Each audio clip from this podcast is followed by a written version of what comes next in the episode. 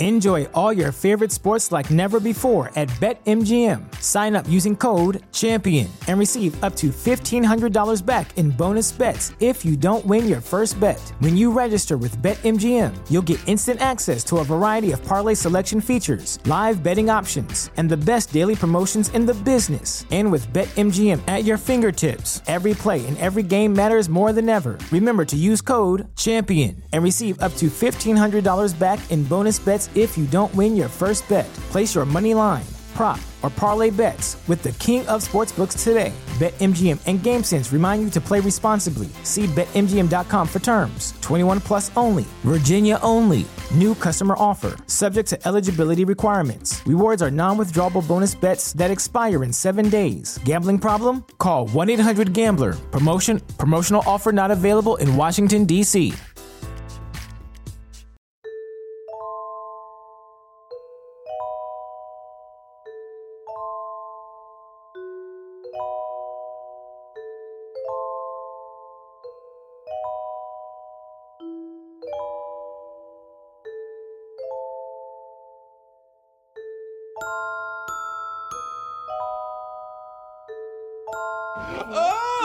judgment is nigh, for der Belschnickel is I. Yes, he is finally nigh. I am nigh. Every year, my grandfather would dress up as Belschnickel at Christmas. He was okay at it. I am great. You know, they say some people were born to be bad. Well, I was born to be Belschnickel. Oh, Belschnickel has traveled from distant lands to discover how all the boys and the girls have been behaving this last year. oh, too much strudel. So he's kind of like Santa, except dirty and worse. No, much better. No one fears Santa the way they fear Belschnickel. That's my favorite part of Christmas, the authority. And the fear. Yes, exactly. Come on, Dwight, you're making this up.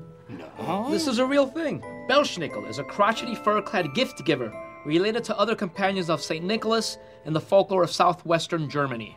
Yes, of course. Okay, great. Seriously, you guys? Now you believe in Dwight's traditions when some Democrat looks it up on Wikipedia? His partner, Zwarte Piet, or Black Peter, a slave boy, often portrayed in colorful pantaloons and blackface. Uh-uh. No, Dwight. No. Oh, come on. We don't blindly stick to every outmoded aspect of our traditions. Take a bowl, pass it down. Thank you, Dwight. These are nice. No, these are gift bowls. When you receive a gift, it will go in the bowl, but the bowls must be returned at the end. They're a set. Now, hold your bowls forward. The Der Belschnickel will decide if you are impish or admirable. Oh, it's like naughty or nice. No, impish or admirable. Quick question: Do you just decide who gets what in the moment, or did you make a list? I decided earlier. Oh, nice. Did you check that list? Of course I checked it. But more than once, because you could have made a mistake. Checked it more than once. Okay, so you made a list, you checked it twice, and now you're gonna find out who's. Impish or admirable? Damn. Phyllis Vance! Cheer or fear? Belschnickel is here. I judge your year as admirable. There you are. Hmm, what are these? It's a set of rubber gaskets for canning jars. I'd rather have the bowl. You can't have the bowl! Oscar Martinez. Cheer or fear? Belschnickel is here. I judge your year as impish. Ow! You hit people with that thing? No, I'm carrying around the stick in order to look cool. For the kinder. Ooh. I have to go to Philly, but this was amazing. Okay? But you work tomorrow. Yeah, I know. I just like to settle in and get a good night's sleep. But we were gonna break the pig rib. Oh, Remember? That's right. No matter. Belschnickel cares not about this. Off with you. Perfect. Merry Christmas, everybody. Wait, wait, wait, wait. Don't you want to know your present? You know what? Yeah, how about it? Jim Halpert, cheer or fear? Belschnickel is here.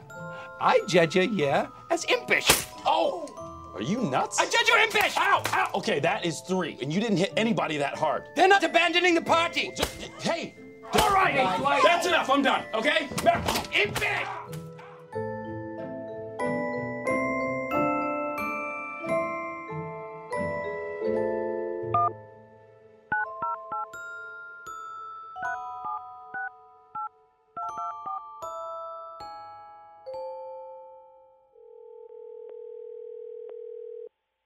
Hello. Hello? L- Yes, Clint. Hello. I didn't have my microphone on. Very professional of me. How are you this morning? I am fresh as a daisy. How about you? I'm working on it. it's my busy time. It's my busy time of year, so You haven't been in the studio since Saturday night, have you? uh I've gotten to get away from here for a little bit. It's just been crazy. We've got a guy in Hong Kong right now that I'm taking over for and we've had a guy that got sick this week, so I just basically have to come in and make sure that the train stays on the tracks, you know. Mm-hmm. Yep. But I really, I mean, that just goes to show you how crazy I was the other day. That, I mean, I've been doing this for almost 20 years. Generally, I would speak in Eastern time because it's just the way that we would do. I did morning radio in Dallas for so long that I just spoke in Eastern time. And I mean, that made absolutely no sense that I was like, yeah, we can do that then. Well, I've I messed up an interview once because it was coming from the West Coast, but I translated the wrong way, so that I thought it was going to happen in the morning, but then no, it was supposed to happen at school pickup time, and I said, "There's no way I can do that," and um, so I just so that's why I said, I'm just going to say Eastern time because I can't figure it out. But that's cool though. See, your Eastern time, it should all work out. So you have little ones? Um, no, my littlest is 11. 11. So that's as little as it gets, yes. You have one? Just one? No, I have two. I have a 25 year old. Get out. You do not have a 25 year old. Yeah, I do have a 25. You're not old enough to have a 25 year old. See, I never know how to take that. People say that. Well, now now it makes me feel good, but when I was younger and she was younger, like, are, are you saying she couldn't be mine, or you think she shouldn't be mine? You know, 22 when I had her, so um, yes, I was a young mother, and now I'm the old mother. Well, you do not look like an old mother. Oh well, that, see. You're probably looking at the author photo from three years ago. So Three years ago is a snap of a finger, though.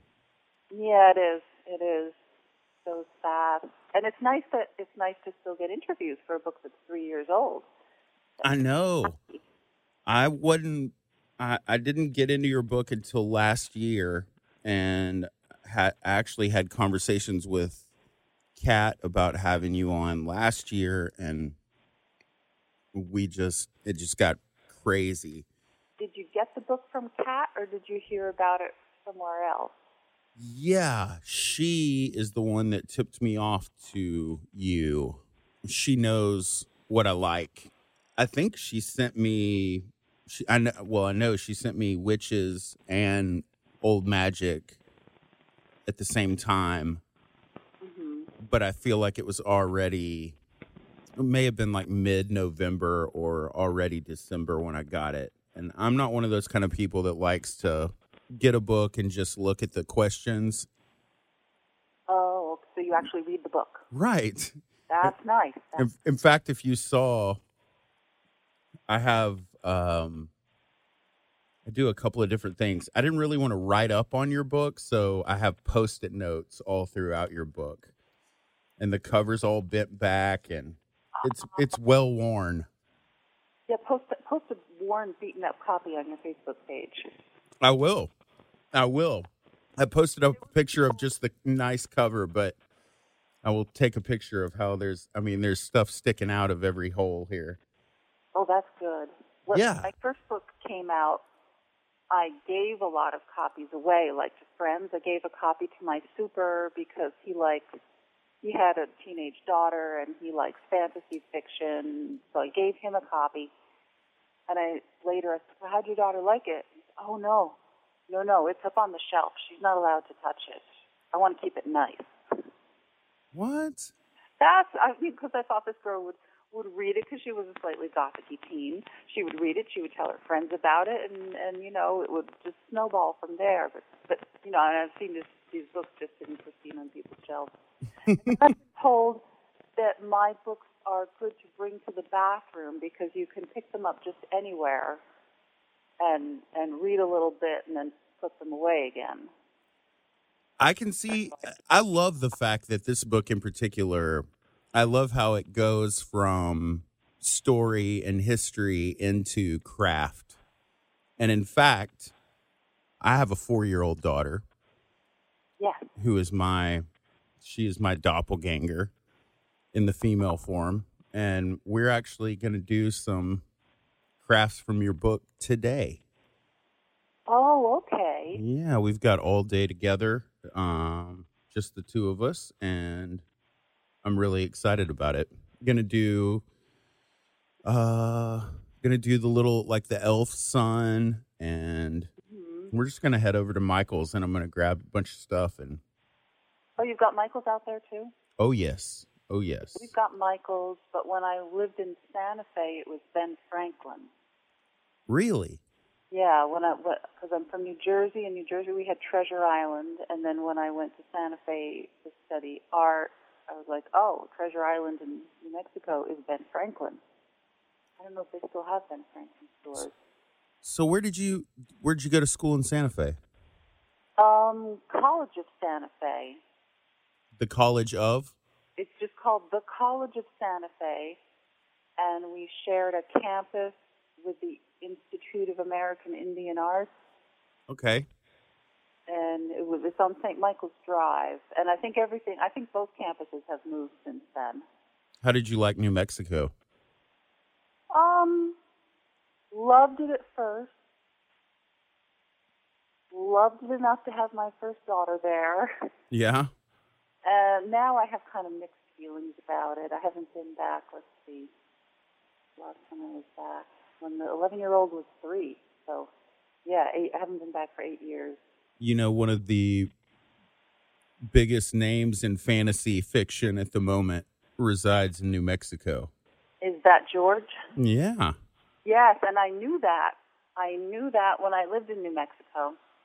And that's why I tried to read the first book of Game of Thrones three times. Three times I tried to read it, and three times I couldn't get past the first chapter.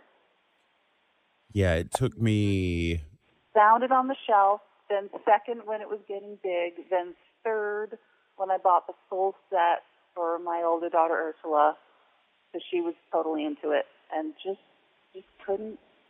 couldn't get through it. No. Well, I've made it through. I'm not all the way caught up or anything, but I really enjoyed I really enjoyed the first two, but it did take me a while to get through some of the beginning. And honestly, um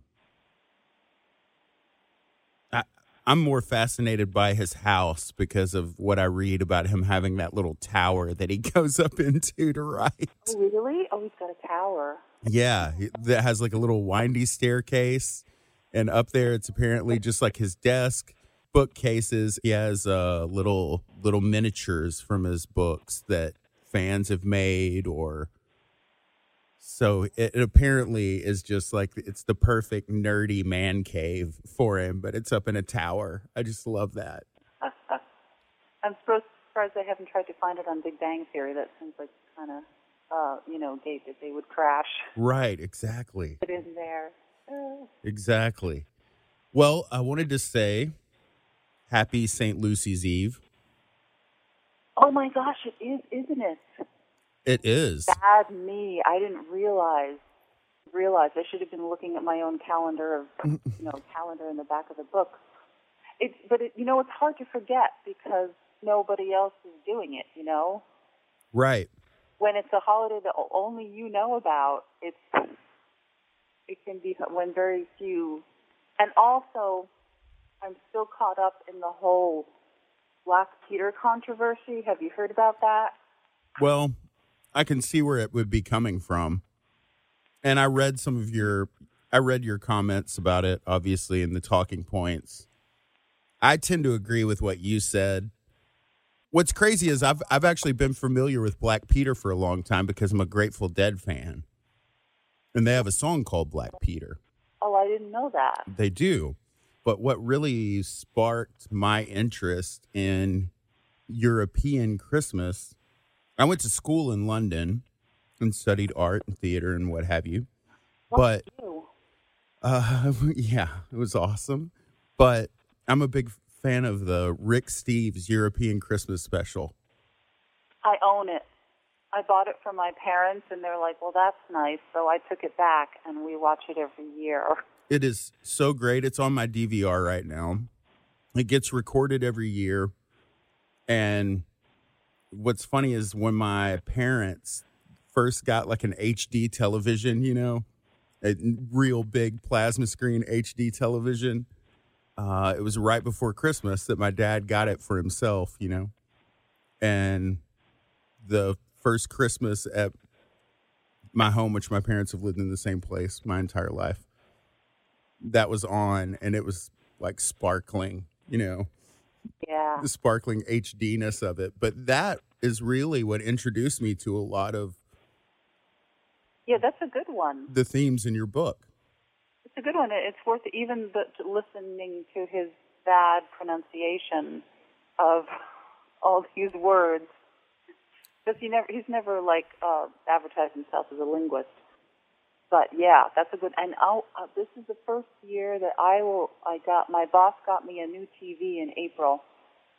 I was we, we still had the one you know that's like the curved glass screen and, and bumped out the back. Oh, really? You still had a box TV? Had a box TV, and now we this is the first time that we have a somewhat larger flat screen, so it's going to look really good this year. It is. I'm telling you, it's it's really impressive. The snowflakes, they feel like you're in your. They feel like it's happening in your home. What's really interesting about old Rick Steves is this. uh Our podcast is actually labeled as a travel podcast, even though we do we do uh legend tripping is kind of our thing, you know. Mm-hmm. And there was a time this summer when we were we jumped ahead of Rick Steves' podcast on the podcast charts. And I was like, this is the greatest day of my life. no, he has like 30, but we jumped over all of them. Wow, which what legend do you think was it that put you over the top? Well, it was this summer, and we were in Galveston, and a broadcast for a week from the Galvez Hotel on Galveston Island, which is um a big, fancy old hotel that they built right after the hurricane in 1900, and uh, the mob owned it, and that was really the week that it just like it, it just exploded. So it's got to be haunted, right? Oh yes, yes, yes, yes, yes, yes, yes. Yeah, we did some live, live broadcasts, live Facebook videos. It was crazy. It was a lot of fun. It's one of my favorite places to go. Period. But this was one of the first times that we just took it to the next level. And Galveston has a huge Christmas tradition, and I'm kind of angry that I'm not down there. Hadn't made time to go down there already. Oh, what do they do? They big lights, obviously, but it's kind of the island theme, not in a weird way, like not like everybody's dressed up like Jimmy Buffett, but uh, there's a really there's a Victorian tie into the town, so they have the Dickens thing going on. Oh, It's cool, you know. I mean, it's a touristy place, so they've gone out of their way to kind of try to own a few of those. And it's such a gorgeous building that the way that they decorate it and everything, it's it's fabulous. But I think that this, I really, uh, I, I'm a big fan of Christmas, right? And the thing that I loved about um, learning about the European traditions and then learning, you know, they're much older than that. Just the idea of the idea of being in London at Christmas time is always it's real romantic, you know, growing up reading Dickens and everything. And To his house. what's that? Have you been to his house? Because I think you can go in his house at in London at Christmas time. Can't you? Probably any time. But I think they do a big Christmas tour.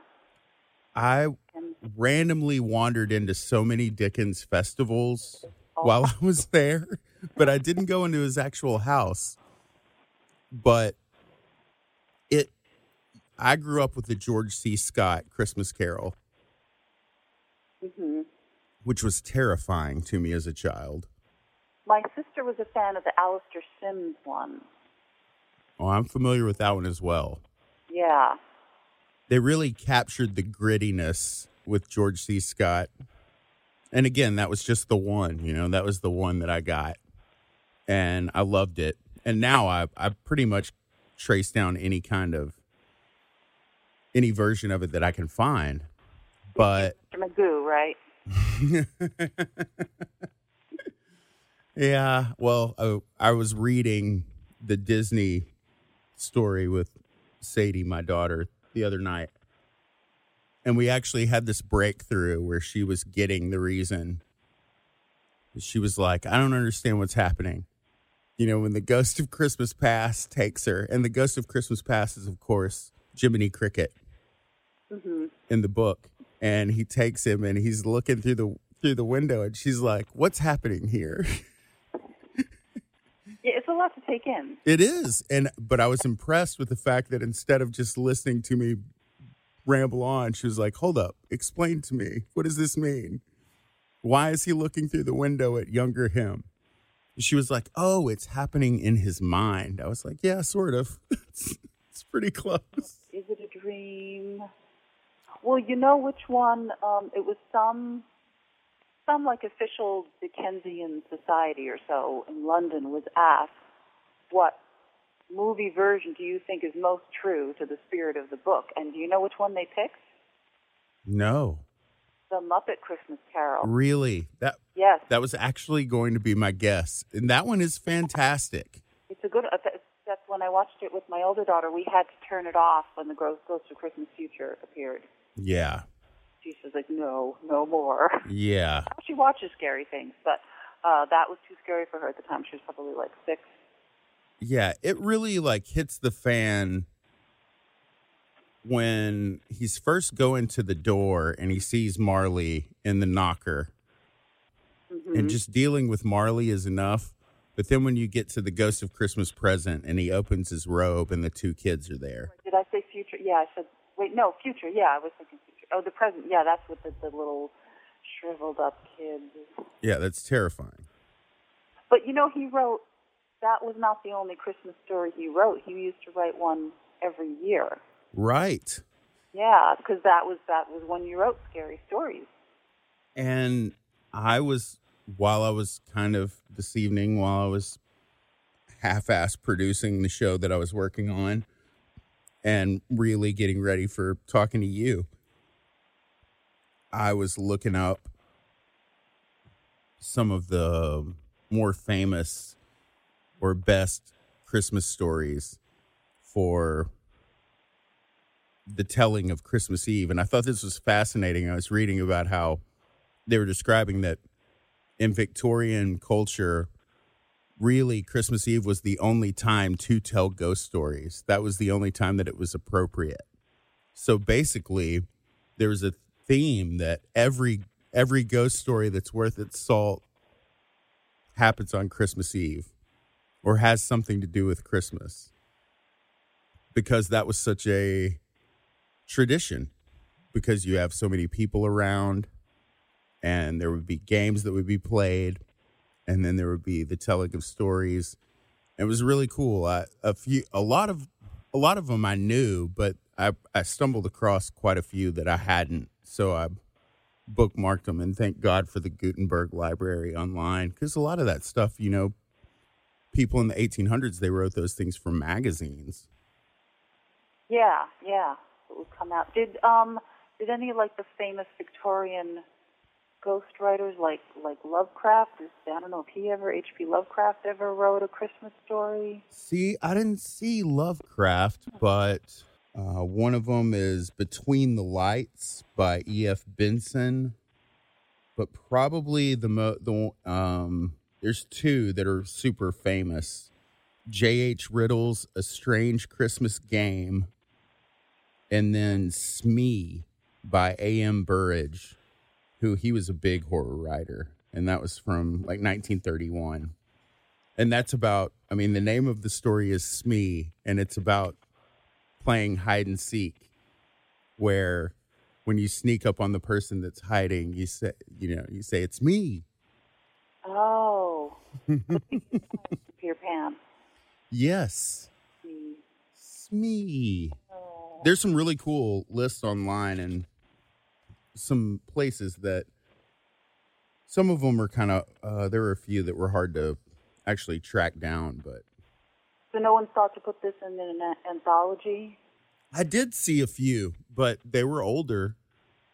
There's definitely like an old Victorian Christmas ghost story one that I saw that popped up, but it's not anything that's been done anytime recently. And here's the thing as we kind of walk into talking about your book, you can feel it, can't you? You can feel Americans grasping some of the older world traditions, yes? Yes, some. Generally, yes.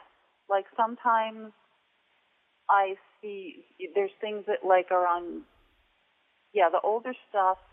Then like you see, you're watching TV, you see the Great Christmas Light Fight, and you're like, oh, they're totally missing it. Right. Then you see like a very subtle little commercial, little, subtle little Christmas commercial. Often the ones for cars are good, and like, oh yes, they've got it. Yeah, and they did well. I mean, Krampus is really becoming a thing. Krampus is so over the top, though. I'm not a Krampus fan. You're not.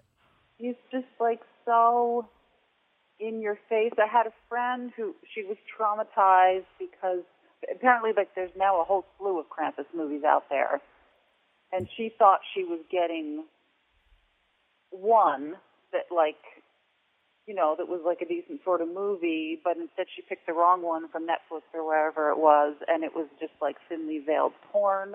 Oh my. and um yeah, Krampus in the wrong hands. I just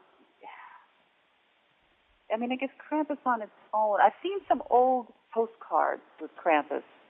Right, right. He's treated it's more fun. Like there's one where there's this um from the 20s there's this very pretty girl and she's dressed up as Krampus. It's like, "Hey, look, I'm Krampus." Right. Um Yeah, we actually last year we talked to a guy who um he uh put together a book called Contemporary Krampus and it was in the vein of the old um postcards, but he commissioned like 25 current day artists to portray Krampus. I mean, there was a movie that was put out right after the good Krampus movie that came out last year, which I did think was good. It's in the vein of Gremlins, so it's kind of funny.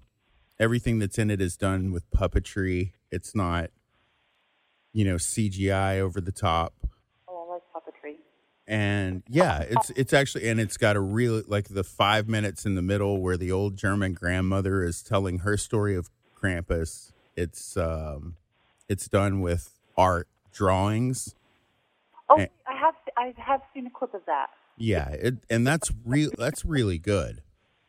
And so I do. I totally get what you're saying. Yeah, Krampus is over the top because I do think people just kind of, like you said, they just turn it into. I mean, I don't know, bestiality or some such. if you're a little kid, you know, Krampus is scary as hell. But for the grown-ups, it's kind of funny. Yeah, and I thought it was interesting that, and I was talking about your book the other day, that the idea of Halloween comes from the Belsnickel. They did go trick or treating, but they never went. um Those nickels were always Christmas, though. Right. But but it did kind of as the as the holiday evolved, the idea of getting together and kind of causing mischief just kind of morphed into what would become present day Halloween. Yeah, the whole. It's all like it's all mixed up, and it. It one like in New York, they used to go trick or treating on Thanksgiving. Now, that's real strange. was that that's why they started the Macy's Thanksgiving Parade because these city kids were wandering around causing trouble, making mischief, and demanding stuff on Thanksgiving. So let's get give them a parade to go and watch, and they'll stay out of trouble. So of course all the kids went to the parade, but they're like, okay, well we'll just do our trick or treating earlier on Halloween because there are probably maybe some Irish kids doing that already. but it's um yeah, when you try to pin these traditions down, it can be very elusive. And then it, and then almost sometimes it seems like they're doing the same thing at every holiday. Every holiday, they're keeping dark spirits at bay, and they're dressing up, and they're going from door to door and asking for treats and making mischief. It's a really good depiction of America because we're talking about all these different cultures getting off the boats hmm and mixing together. And it's mostly the kids because who's going to mix it up? It's the kids who are going to mix it up. Right. Because the parents are going to stay with their older traditions. and and the kids are going to go over the fence and you know, hey, what are you doing over there? Hey, I can, I want to do that too. You know, like I remember I wanted to even. I think there were only like maybe four Jewish kids in my school when I was growing up, and I was like, I want to celebrate Hanukkah. I'm jealous. We don't have a menorah. You know, I, I know what you mean. I know what you mean. And I definitely knew a lot of Jewish kids that were jealous of Christmas. hmm Yeah, and and my my 11 year old, she has a friend who who doesn't celebrate Christmas, so she makes her up like a bag of Christmas chocolate and, and stuff, and gives her that every year, um, so she can have like Christmas in her bedroom. Aw. That's very sweet.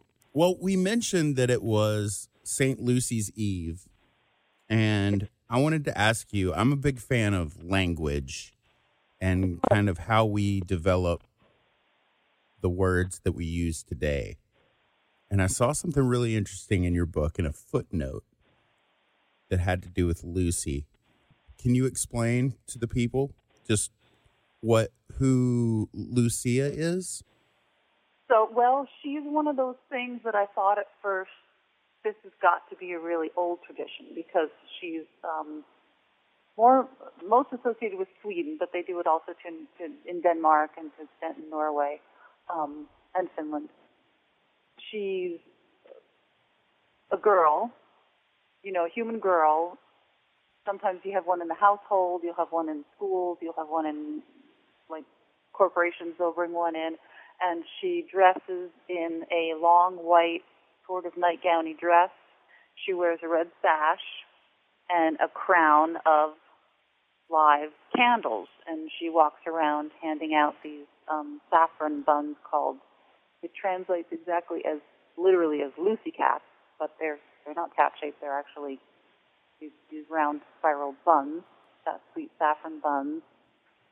And she appears on the early, early mornings, the early, early hours of December 13th. That's the saint day of Saint Lucy, who was who was Italian, and you know she was one of those didn't want to get married, you know, so she uh, she gouged her own eyes out, so she would be unattractive to suitors, and she could just remain the bride of Christ. But anyway, so that's the Italian excuse for having the festival, and that used in the old calendar, the winter solstice fell on December 13th. So you think you've got so you know she's got the crown of candles. It's solar. Um, she's got the white nightgown and a blood red sash. Maybe she's like a sacrifice to the sun. But it's actually she's really recent. She dates only from about the. I, can't, I, I don't want to. I did the research for the book and now I'm forgetting. Is it maybe 1700? That's the earliest. Yeah, I think you're right on that. And, pro- and she's probably like like they you know they have the Reformation, starting in Germany, where they, you know, people broke away from the Catholic Church to form Martin Luther formed the Protestant Church. He didn't really mean to do that. He just, you know, like, okay, you don't like it, make your own church. and then after the Reformation came the Counter Reformation, when the Catholics said, okay, we're going to, things have gotten a little out of hand and clean things up.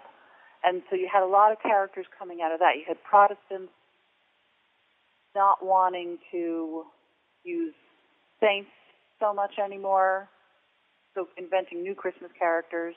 And then you had Catholics wanting to bring more mysticism into, you know, not just material stuff, but mysticism in. So they have new characters. So the St. Lucy, the Lucia with the crown of candles and the white gown, she may, it looks like she was inspired by the Germanic Christkind, the Christ child, which was always played by a girl who would give out presents instead of St. Nicholas giving out the presents because St. Nicholas is a saint and they're trying to do away with the worship of saints.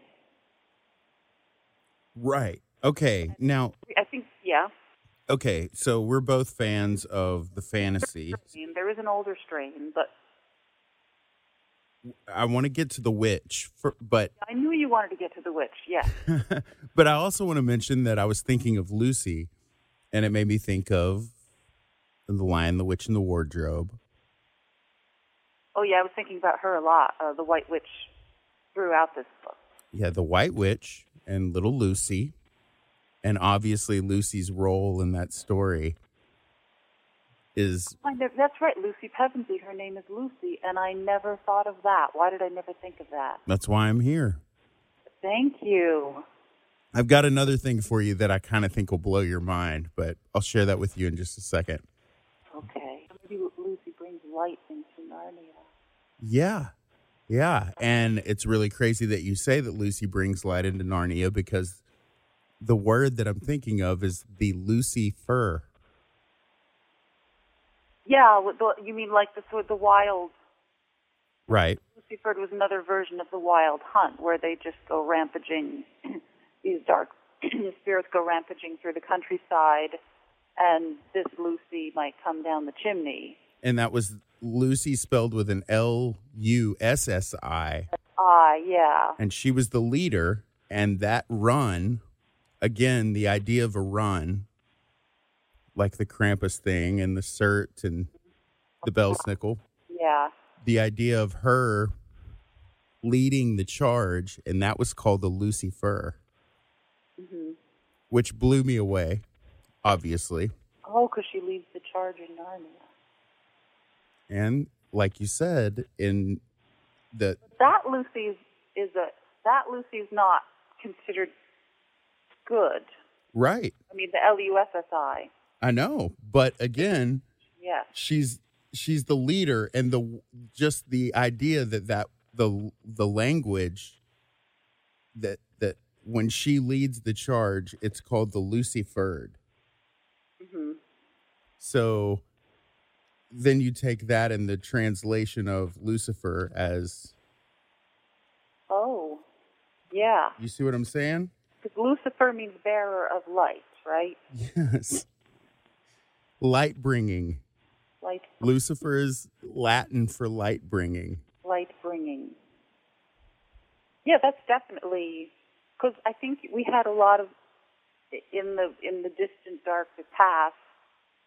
There were characters that were both light and dark, and then later they got split into two. Well, of course. I mean, that's even it's a very Christian theme right there, obviously. And then sometimes they come back together into one again. You see where I'm going with that? That just uh it kind of knocked me out of my chair this morning. Ah. Yeah, we need more people like you reading this book. what it's really all about. Well, while I'm on a high note then and while I've got your attention, um so how would you pronounce do you pronounce her name Frau Holla? Holla? Holla, yeah, Holla, like a schwa at the end. Okay. she's actually a character that I grew up with. She's one of the, the few characters in the book that I actually grew up with. It was a household word. Now, what's the connection with her and the perchata? Perchta? Perkta? Perchta. Perchta. Listen to you getting German on me. Yeah, that's the one thing I can do. Mm-hmm. I think they're basically the same. You've got Bertha, Perchta, Holla, and they seem to be. I think that they're late. The, they're late incarnations of of the goddess, the Norse goddess Frigga, and then you have the added confusion that Frigga is kind of sort of the same as the goddess Freya. Frigga's more concerned with household tasks and things. She's more of matronly housewifey figure, and Freya is, you know, the great lover, sort of Aphrodite. But they do cross paths.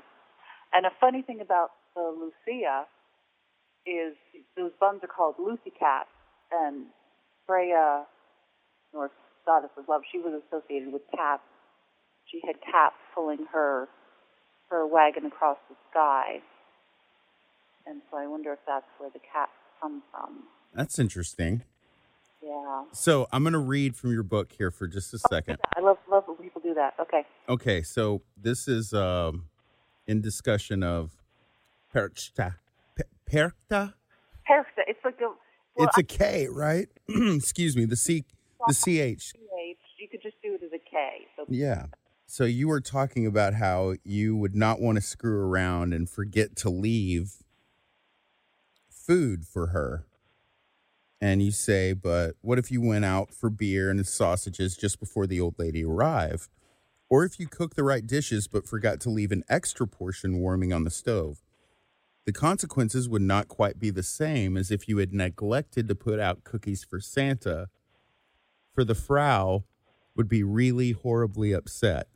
First, she would slit open your belly with a knife she kept hidden in her skirts. Then she would reach in, pull out all of the forbidden food, replacing it with a bundle of kindling or that brick before she sewed you up again using farm implements instead of surgical instruments. She wouldn't do any of this right away. Here's the key she wouldn't do any of this right away, but wait until you were sleeping. Okay, you go down a little bit and you mention how Scrooge said that Marley was, quote, an undigested bit of beef, maybe a blot of mustard, a crumb of cheese, a fragment of underdone potato. Then you say that she likes to keep watch over the person's body while they sleep. Do you know do you know what the old hag syndrome is? no, what's the old hag syndrome? Is it like a modern? Yeah, well, this is a phenomenon where people say that they wake up and they're paralyzed, like as if something's sitting on their chest. And it's called old hag syndrome because it's a thing that witches would do. Yeah, like the nightmare who comes in and sits on your chest. Okay, She cuts your belly open while you sleep. I just thought it was fascinating. It's a, the the idea that she's not going to mess with you right now. She's going to wait till you're asleep Sleep. Yes. and hover over you. But then, did you get the did you get the to the part about on twig belly? Yes. I didn't go that far in terms of the reading. I was I, I got a little bit excited with telling you that Because it was a, a good thing for him. yes, full recovery is known as the on twig belly forever after, or at least until chapter fifty five when he splits his head open while avenging the death. That's the best you can hope for in Norse sagas. Hey, I can I can buy you another two weeks before you get slaughtered in battle. Right. Good death. I just thought, and there's so many things like this with um, the more I read of your work, and I thought like your couple of chapters on the elves were really, really cool.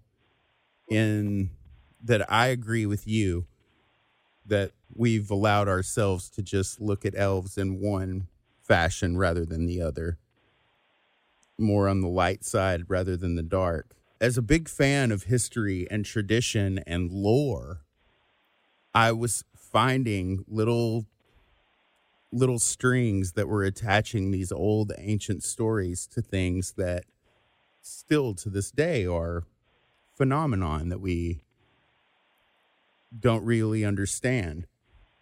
And one of the things that I was found really interesting, and again, you're going to have to help me with the pronunciation here.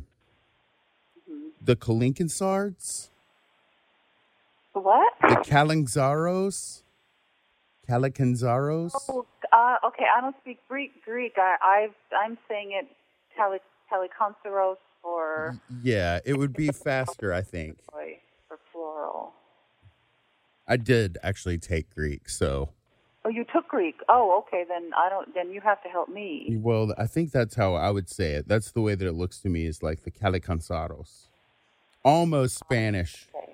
I think the Greeks roll it a little bit. Let's pretend that they do. Okay. But here's the thing that I wanted to uh, to mention again. Um, reading your book, uh, the Kalinkanzaros was a red-eyed and covered in black hair, overlong tongue, making it as Certs or Krampus's close kin. Instead of goat hooves, however, it had clubbed feet, or just one foot. This didn't stop it from getting where it wanted to go. Traveling in packs, these creatures snuck in by the way of the chimney to devour the Christmas dinner. But mentioning this and then also your discussion of the werewolves, it just makes me think of like the the long-standing tradition of the creatures of the forest. And also notice their feet. Yeah. Something that's through like it's in Middle Eastern folklore, Eastern European folklore, um, Frau Holla or Perchta, they often have either one or two bird's feet. The feet are. Do you know the story of the Queen of Sheba? Um, it's not in the Bible. It's one of the. I think it's in the the Zohar, um, where she's you know she's come to the court of Solomon to party, and some of the courtiers suspect that she's not that she's a jinn. She's not really human, so they put they put a glass floor down in the palace, and she's got to cross this glass floor to get to dinner. And she thinks it's water, so she lifts up her skirts, and they see that she's got donkey feet, Mm-hmm. and that reveals her identity that she's actually some kind of demon. So yeah, the fact that the Kali Kalikantsaroi have only one foot or a club foot, and I, I I don't know yet why that is. I mean, I keep coming across with these odd feet. Yeah, I mean Krampus with the goat feet. Mm-hmm. Um, it's also interesting. It makes me think of the witch from the Blair Witch Project. I haven't. I almost went to see that, and then I. Oh, I'm talking about the old one. Yeah. The the original one when they're talking about they're actually interviewing these two guys who were saying that they were fishing and that they saw this lady down the river stream and they were both kind of like mesmerized by her and that she opened her skirt and she the guy's like she had hair just all over her legs. It's like the creepiest thing. You like you know like hmm like she was a beast you know Yeah. and the other thing is, I think there's probably some sort of a connection, especially with these.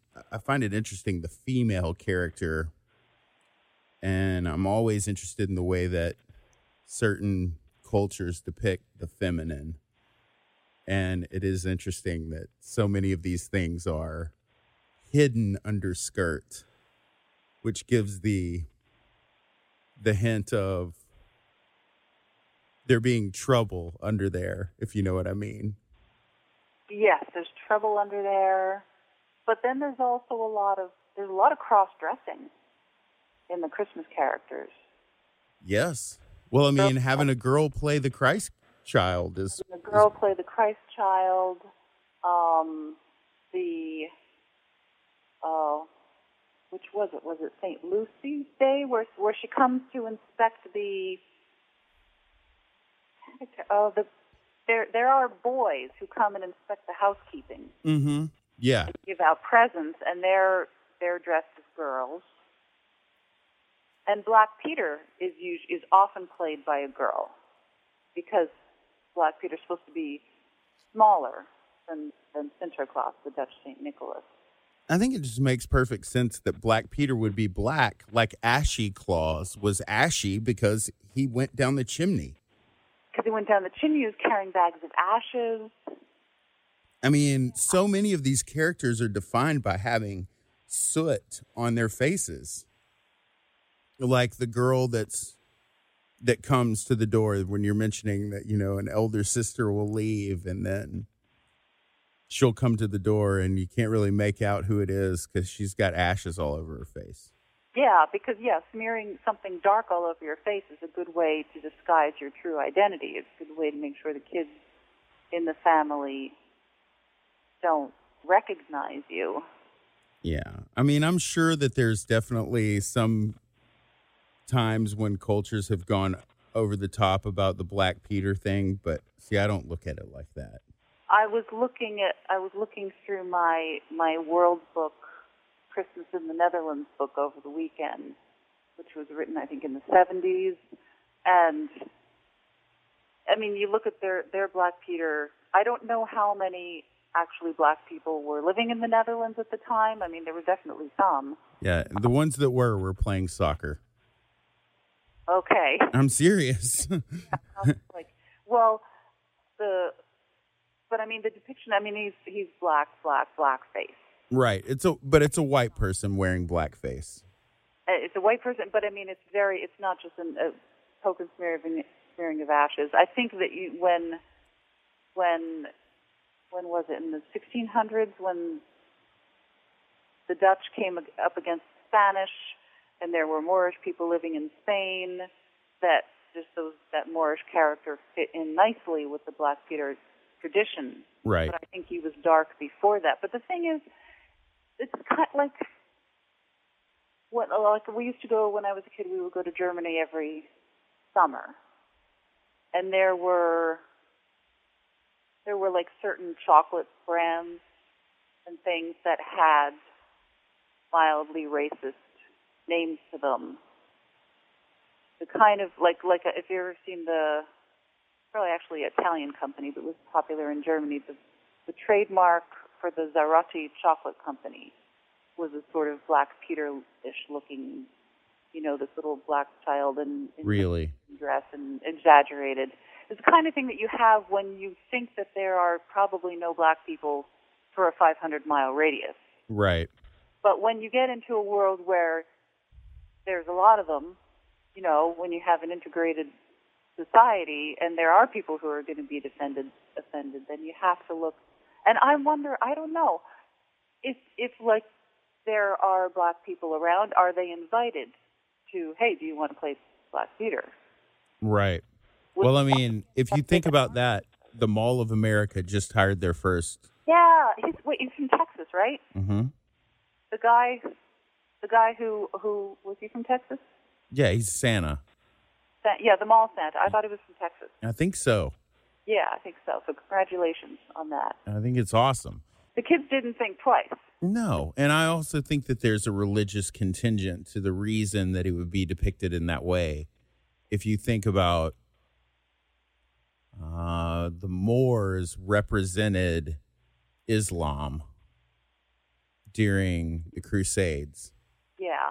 So you take the Christian angle of the holiday, and there's your opposition. You know how you even mentioned how like we must be morphing into now this is post Reformation Iceland. It's like I just imagine you're talking about you're reading a book from the 70s in the Netherlands. Obviously, Christianity is dominating at that point. You're also looking at post the civil rights movement. I'm just saying it's like with Robin Hood, you know, the way that they depicted uh the character was that it was, you know, that was the way that the that was the representation of Islam. Oh yeah. Yeah. was just someone who was darker of skin. clearly, than the Euros. But There always seems to like there is a very important figure who's part of it. If you look at any um, manger scene, Mm-hmm. there's Balthazar, Mm-hmm. And even though the three magi was supposed were supposed to be from Persia, which is Iran, Mm-hmm. Balthazar is always portrayed as black. Mm-hmm. So it's like there has always been a a role opened for someone with darker skin or or darker skin, and um, we don't really know why. Well, and again, a Euro interpretation of a scene where everyone had darker skin. Everybody outside Europe has darker skin, so yes, look how far. I guess look how far this guy came. Um, Right. 'cause I think in, in some versions he's from Ethiopia. In one of the Gospels, I think he's described as from Ethiopia. Yeah, northern northern Africa. So But the, the Magi came all from Iran. so speaking of the Magi, do you want to talk about La Befana? Oh, we could talk about La Befana. That's the one that, that I thought most people had. You heard of her before? I have. You had, yeah, you had. Um, even like not, I only came across like in asking people one one librarian who's half Italian. She had had in, in she went to private school and there was a they did a Christmas pageant and they had a Befana who would pass out torrone from the stage. I think it's a great tradition. Again, she, in some angles of the story, the three wise men basically had to ask her for directions, Mm-hmm. and she turned down going to see the birth of Jesus, and then thought better of herself, but couldn't find the location. Yes, because they had already passed on. You know, she tried to catch up with them. Um, I love her because she was cleaning the house. Right. You know, and And you like to build brooms. I don't build brooms very well. I don't believe that. I don't know many people who make brooms, so I'm imagining if you make your own broom, it's a pretty kick ass broom. Well, actually, I have made a pretty kick-ass broom that's made out of paper, and that'll be coming out in the Llewellyn Sabbats Almanac this summer. Oh, for real? Out of my paper broom. Yeah, it's pretty cool. You can make it out of a, a book page. That would be horrific, depending on the book. Yeah. Well, you I suggest you copy a page from a book. Oh, okay. What That makes Quidditch pages from Harry Potter, oh, that makes more sense. and then you can make into a broom. My favorite broom in my house right now is a cinnamon broom. Oh, I hate those. right, you, right at the door to the grocery store, and like you can't walk in without just being overcome by these cinnamon fumes. You hate cinnamon? I like cinnamon if I'm if I'm going to eat cinnamon. Mm-hmm. Smell cinnamon, it's overpowering cinnamon all day, and it's not. I mean, is it, I think it's artificial. Uh, it probably is. It goes away really fast. Oh, it does. I just think it looks really cool. Yeah, they look okay, but if they, I can't look at them because they just smell. Oh yeah, when there's like 40 of them in a bucket, yeah, that's over over the top. But once you get them in your house and you have some actual greens in there, and it kind of Okay. takes like a day and it goes away. No, I'm planning on keeping it year round. It's a perfect little old witch's broom. That's the that's the main reason why I dig it. Not that it smells a certain way, because I don't think it smells anymore. I think it was good. That was gone after a day. Oh, all right. It's even a good thing if you just like open it from whatever packaging it's in and just leave it outside for a little bit.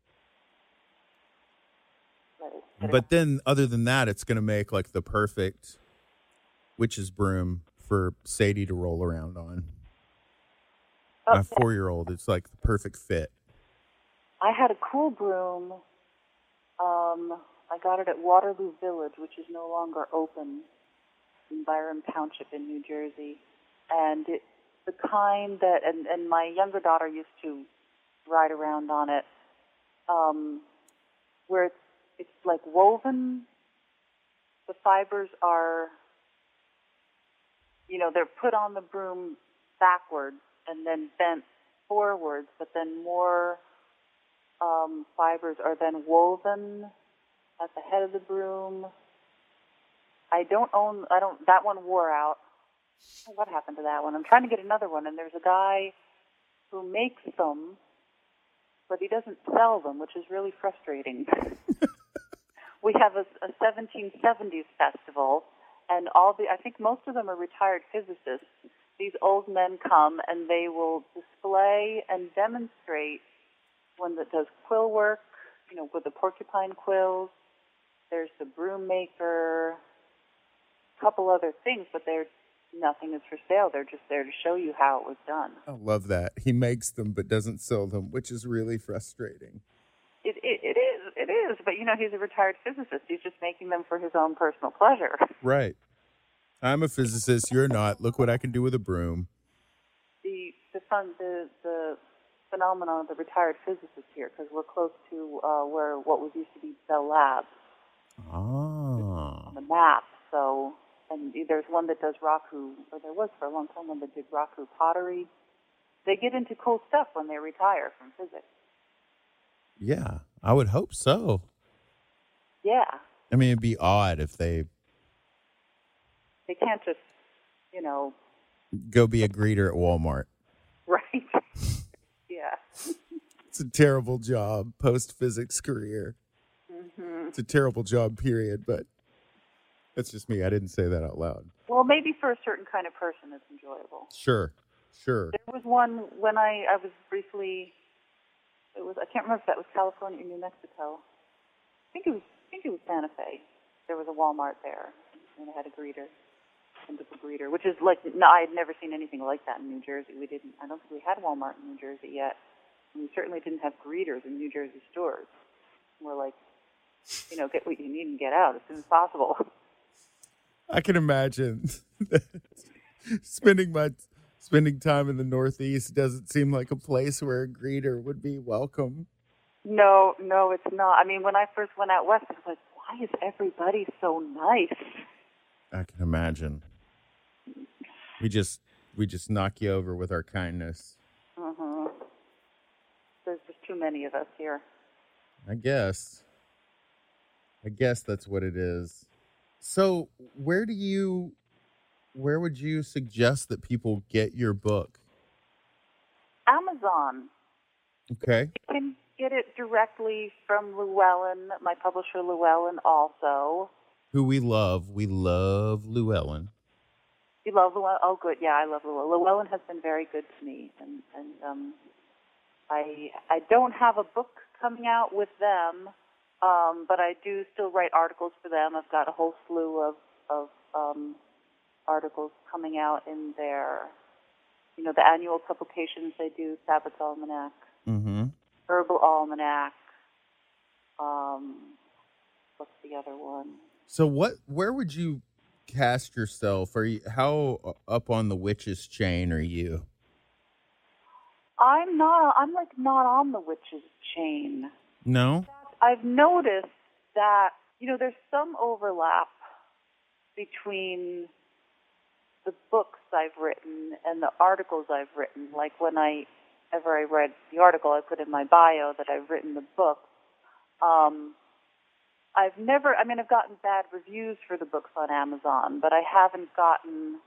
I've never gotten any disgruntled Facebook messages from anybody about the book, but I do get disgruntled Facebook messages from people about the articles that are in those Llewellyn annuals. You know those?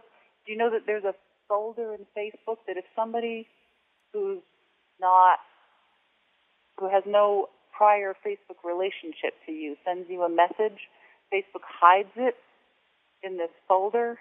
No, I didn't know that. That's scary to me.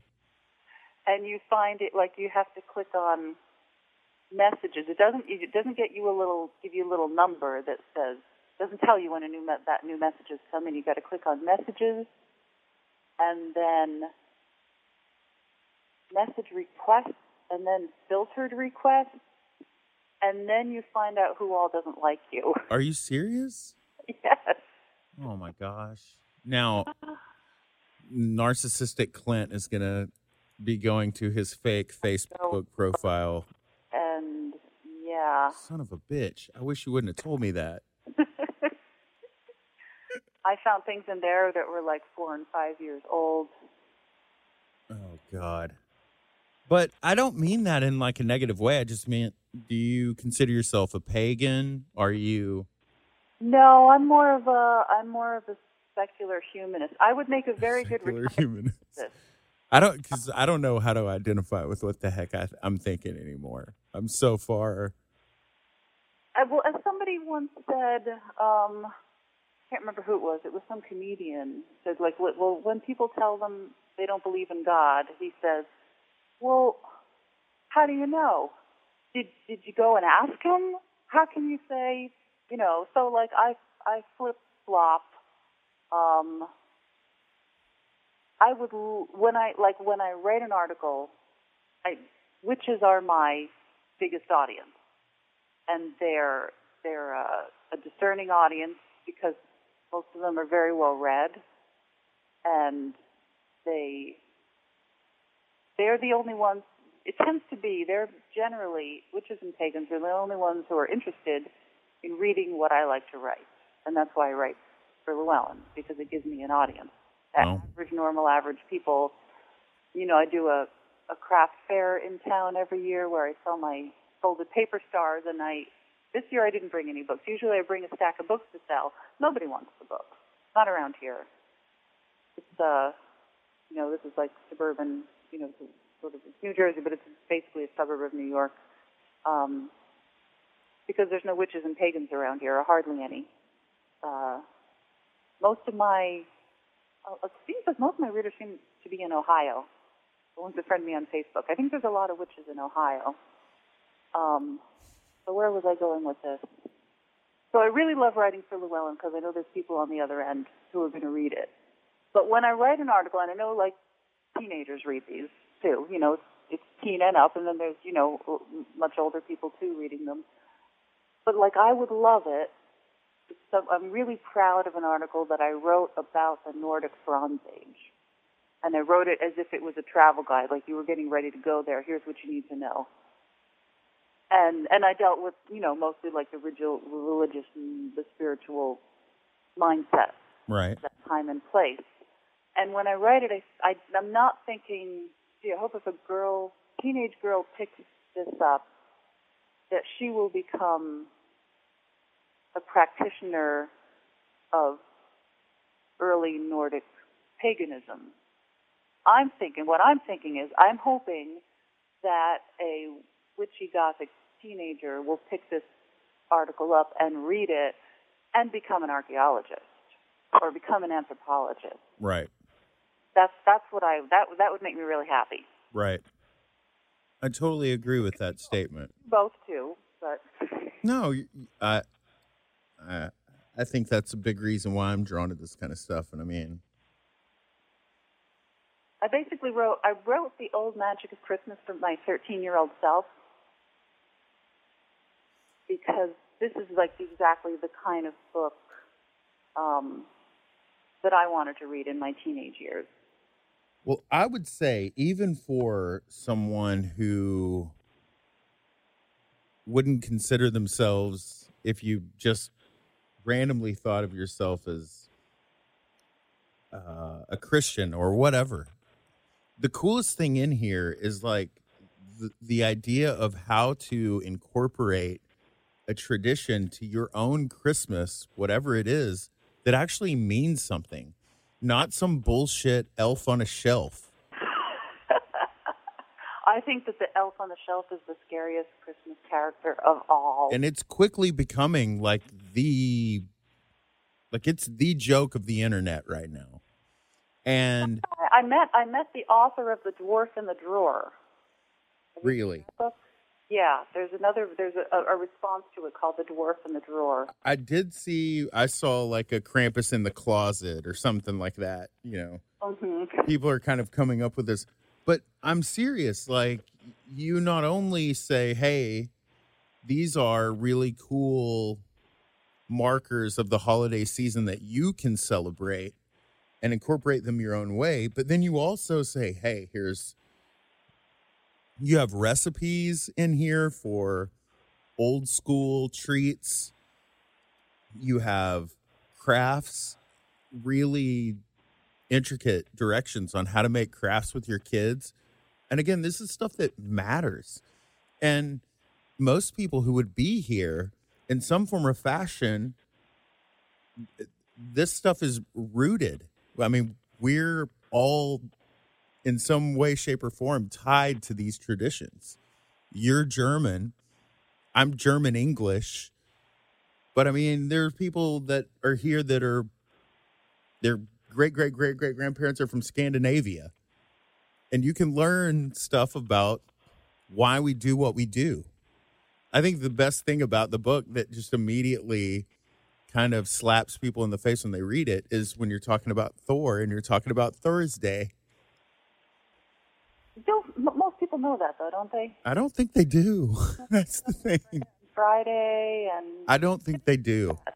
when you like you you love language and it just enriches your life. Yes. No, where do the names of things come from? Why do we say the things that we do? It just makes life deeper and more interesting. Totally. Like I told you, the whole Lucy thing and Lucifer bent me back this afternoon. I mean, this evening. I'm saying this afternoon, like it was. It was like three in the morning. Of course, that's when those kind of epiphanies come to me. Yeah, yeah, they do.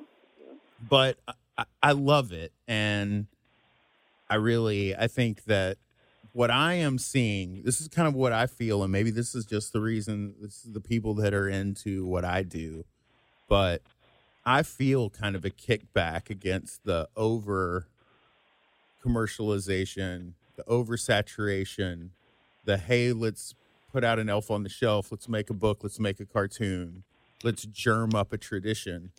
I think people are actually fighting back against that. And I think there's something to turning off the TV, turning the lights down low, turning them off completely, lighting some candles, getting around a fire, and realizing what it is about winter that makes winter the darkest time of the year.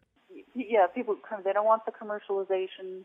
They don't want the TV. But I think okay, things are going that way anyway. And Christmas is always, even before it was Christmas, when it was Saturnalia, it's always been a commercial thing. It's always been about giving. You've got to give other people gifts. It used to be more. You know, we still have to. You know, we give the teachers gifts. Um, you give the, the mailman gifts, unless it's a really crappy mailman like I have. Um, it's so. I mean, it goes back to like the manor, the old English manor house, where they would open up the house on Christmas to all the servants and, and the, the serfs and the tenant farmers, Right. and and you know, here's here's food and drink. We've mistreated you all year, but here's a nice feast for you that makes up for it. Right, right. But there's also an idea, though, with your book and what I think of a lot of the paganish traditions of the idea of um, paying homage to the spirits in the form of having a party where you would leave the door cracked in case the elves wanted to come in. It's a symbolic way, if you want it to be symbolic, it's a symbolic way of uh, giving back to the earth. And I think that the th- that's the beautiful thing about this time of the year is the whole idea of giving is great. It's terrific. I don't I think that the idea of giving it's just like the idea of giving thanks though. Like being thankful for someone doesn't have to be material.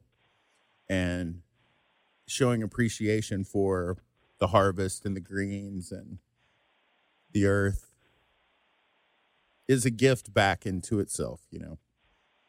Right. And I do think I at least I don't know, maybe I'm sentimental, but I really think that I hope that people are kind of able to steer themselves back that way. And I think that if anybody could just for a day or two say, "Hey, you know what? Screw it. We're not going to let's just adopt St. Lucy's Day." And let's turn that into a thing.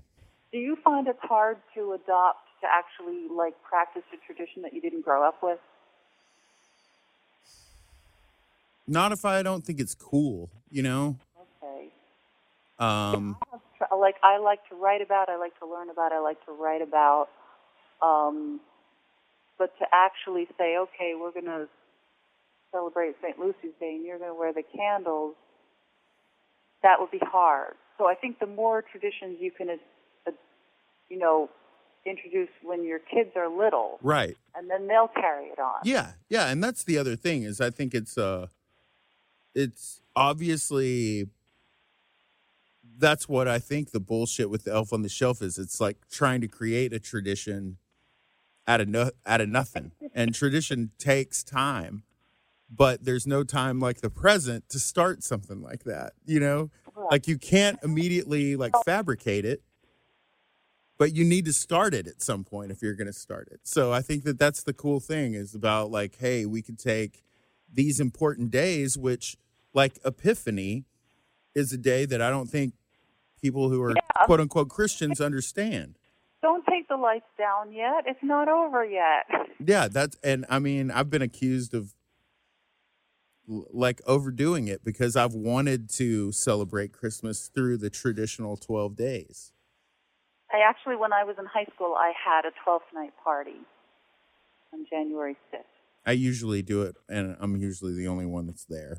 But I'm I, I do pay homage to it, you know. I was expressing how important it was that why would of all days this be the day that we didn't want to have anything up? Seems to me that the end of the cycle would be the most important. But then you have to have it all down by Candlemas. By or or else those goblins will get in your house. They will. They will. In defense of the elf on the shelf, I think he is ultimately a success story. Maybe not in the way it was intended, because as you said, he's like he, he's a YouTube phenomenon. I've seen, you know, all the strange places you can put an elf on the shelf. I've seen one frozen in a block of ice, and and he will be, you know, like we, my generation, you know, we can recite Rudolph from beginning to end. Um, and I'm hoping those. Um, that's like that's only when when did they start in the late 50s, early 60s? How Mhm. Christmas, Rudolph, Frosty, Santa Claus is coming to town. That's like a major. That's a major thing. That's a major tradition. Yeah. And so that's that's like an American Christmas for me. It's also a largely Japanese Christmas. If you watch the credits that roll, yeah, all the animation. on those. hmm hmm And I think that's a really great tradition. It troubles me now that there's kids who haven't seen it. There's kids growing up in America who haven't seen these. Right. And I totally agree with you.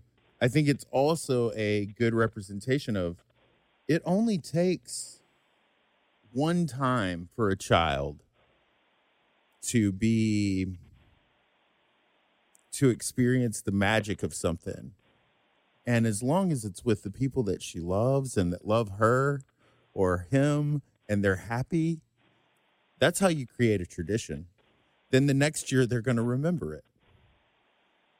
But a lot of a lot of things in our family and some somebody else that I spoke to, we have scary things have lodged in the brain, but sort of little mystical, strange things. I knew I worked with someone who grew up in the 50s, and she didn't know for years what it was. Every year on Christmas Eve, she would hear throughout the evening this just gentle, gently tinkling bell. She'd hear it, then she wouldn't hear it, then it would get louder, then it would get softer, just all the whole Christmas Eve until she went to bed. And it gave Christmas Eve this magical thing. She found out years and years later that her mother would tie a jingle bell to her petticoat under her skirt, Oh, nice. fancy Christmas dress. Yeah, yeah. Is that not the coolest thing? Which that's an old tradition right there. Has do uh, did other people do that? That was the only. No, no, no, no, not not. The, That's- I'm thinking biblical. You know, the idea that to keep the, I don't. I mean, I don't think this 1950s housewife was thinking about keeping evil spirits at bay. She was just like, "Let me do this cool thing," yeah.